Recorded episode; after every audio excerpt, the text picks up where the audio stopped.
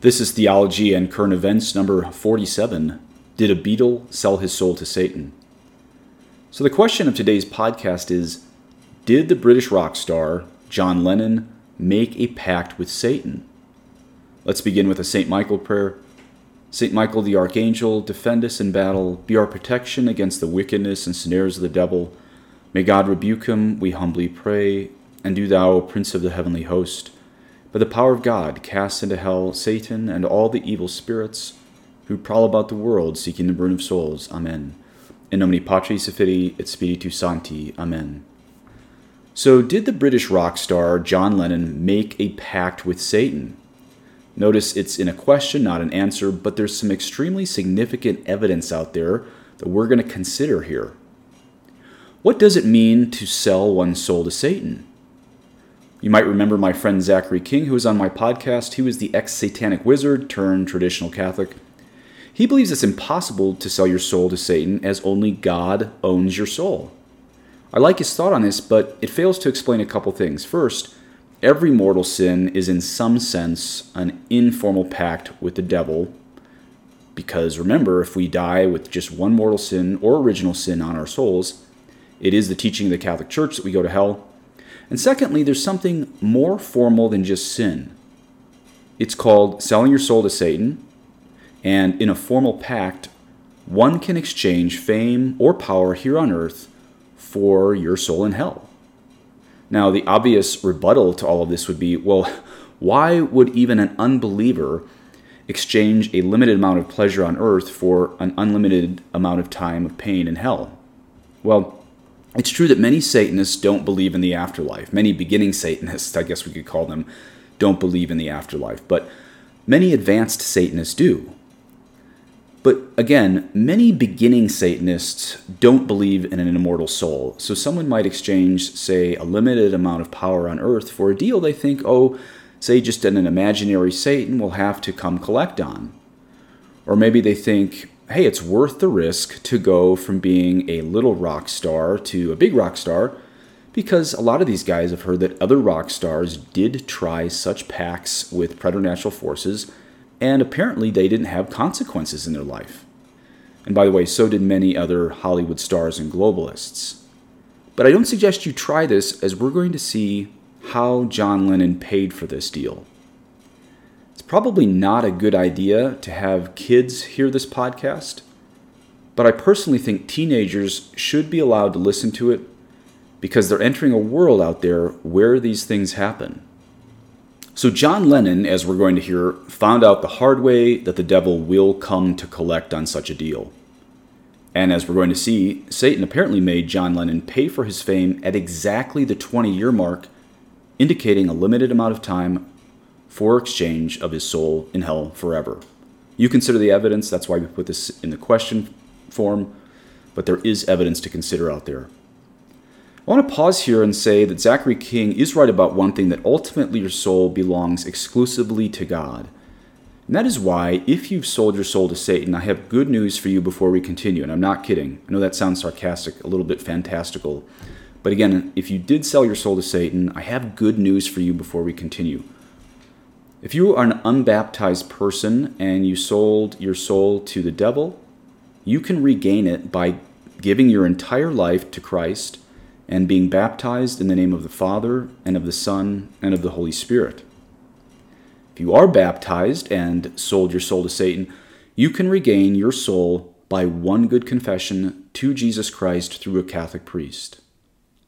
You may want to find a traditional Catholic priest who will not be scared away if you contact him before that baptism or confession to say that at some point, either before your baptism or even within the sacrament of confession, or even before or after the confession, you want to say a prayer like this. Now, I just made this up, or I've actually had this in my mind rattling around uh, for a while, but if I were teaching in seminary, I would have all seminarians be prepared to help those who've sold their soul to Satan bind themselves again to God alone where what I'm going to explain to you is not a common thing to hear in confession, it's a little more common than most seminarians realize.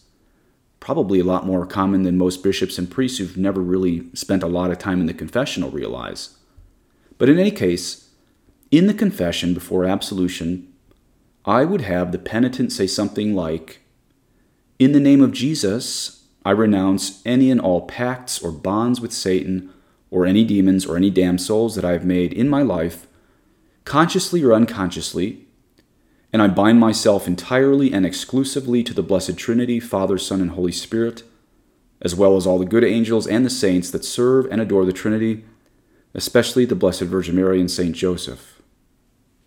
So, that right there is the prayer that would probably work after or before the confession, also before baptism if you're not baptized. But I prefer it to include that in the confession before absolution. Yeah, it's really that simple. A good confession gives your soul back from Satan to God, even if you made a pact with Satan that he gets your soul. He does not get your soul. If you have any takeaway from this podcast, let it be the good news that the blood of Jesus Christ in just one confession is enough to give your soul back to its rightful owner, God Himself, by making just one good confession to a Catholic priest or again, if you're unbaptized and did something like that, just have that prayer prayed by you before the priest baptize you. Yeah, it really is that simple. Of course, you might need some purgatory time if you were baptized when you made that, or some deliverance prayer here on earth, whether you were baptized or not, because sometimes people can remain under various oppressions even after confession. You may even have to suffer a lot on earth after becoming a good Catholic, but again, as St. Augustine said, suffering is the medicine of salvation, not of damnation. So, last time here, if you sold your soul to Satan, all you need to do is make a good confession about that sin and all other sins. And if you persevere in grace, I promise you will not go to hell. I'll put that prayer I said a minute ago in the show notes. It's obviously nothing as deep as Father Ripperger's books, but it's just a start for emergencies on the go. Now, what I'm about to read you comes from a website called Tradition and Action, and this post was written by Margaret Galitzin, or Margaret Galitzin, not sure how you pronounce her last name. Well, she called this blog John Lennon's Pact with Satan. It is a review of a book she read by Joseph Niezgoda called The Lennon Prophecy A New Examination of the Death Clues of the Beatles. Joseph, the author of the book on how the Beatles died, was, at least at one point, a big fan of the Beatles, as you'll hear. So this isn't just some traditional Catholic who wants egg on the face of anyone who still likes rock and roll. This might sound sensational or a podcast just for clickbait, but it's important to realize that playing with the devil has real life consequences. So now we'll begin Margaret's book review of Joseph's book. I will link that Tradition and Action website in my show notes, but I'll now read the full blog post. John Lennon's Pact with Satan by Margaret Galitzin, a book review of The Lennon Prophecy, written by Joseph Niezgoda, March 2009, produced by New Chapter Press, 284 pages. Margaret begins the blog. A book by Joseph, Joseph The Lennon Prophecy, A New Examination of the Death Clues of the Beatles, makes a good case for John Lennon making a pact with Satan in exchange for fame and fortune. The author is a first generation Beatle fan, has read every book out on the rock group, and admits conflict with his love of the music and the evil that he perceives surrounding it. His book, a 15 year project, was an effort, he said, to try to define or make sense of that evil. In fact, this is the book I was always planning to write about the Beatles. Since I threw out my Beatles albums along with the rest of my rock music many years ago, I've been gathering facts about the clues and signs of a satanic link, evidence of camaraderie with occultists and their dabbling with the occult. Believe me, plenty exists. There is nothing new in the facts Niezgoda presents, they were all out there. He just brings the clues, as he calls them, together to make a convincing case of Lennon's pact with Satan. I believe it's a valid thesis, although I would go further and say the other Beatles also signed the contract. Throughout the book, he certainly implicates the whole group as linked to the occult. Niezgoda starts his book with the well known remark Lennon made to his friend Tony Sheridan in the mid 1960s I've sold my soul to the devil. In the next chapters, he goes on to show how this nobody group of British miscreants rose to fame. It is explained by a pact John Lennon made with the devil for fame and fortune. The Pact. When was the pact made? Niezgoda pinpoints the date, December 27, 1960, the night the Beatles played at the Town Hall Ballroom in Litherland, England. Lennon was a 20 year old wannabe rock star in a mediocre band not so different from so many others at the time. He was desperate to be, quote, more famous than Elvis, end quote. Desperate enough to sell his soul to the devil, Niezgoda contends.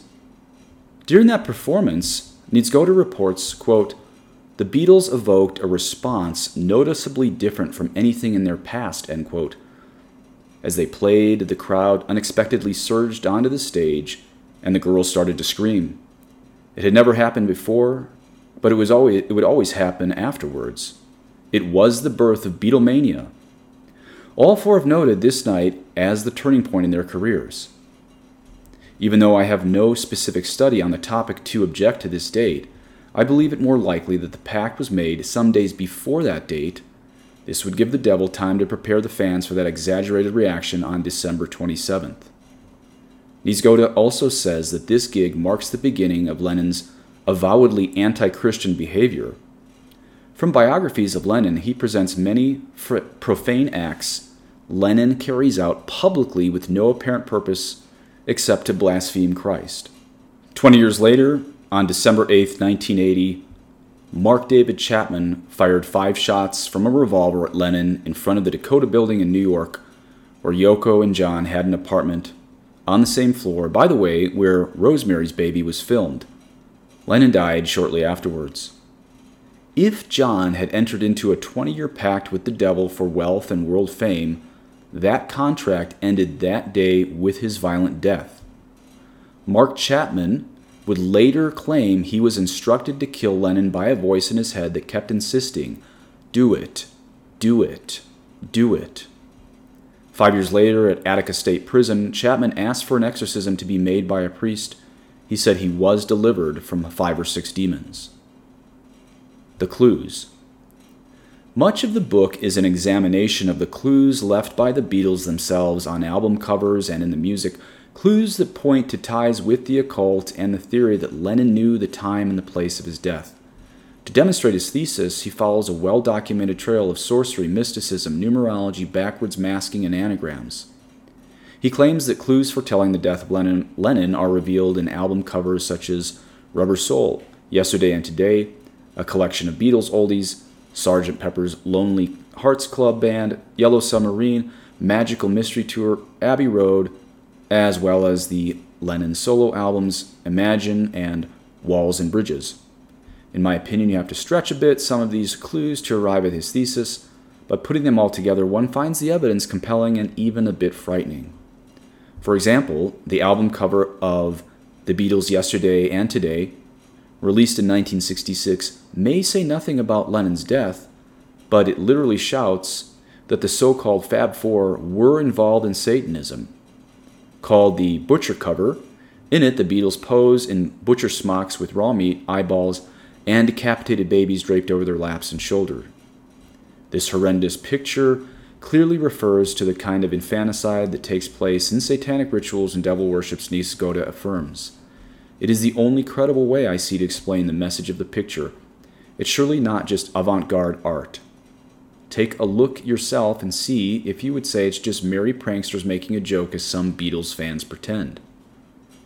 The author also finds many clues in lyrics that also reveal the mysterious prediction of Lennon's death and connections to the devil. It's not so ludicrous as you might think. Songs often came to Lenin in dreams and usually became major hits. It's why he always kept a pad of paper and pencil nearby. In one of Lennon's last songs, Help Me to Help Myself, he could well have been revealing he realized that his time was running out.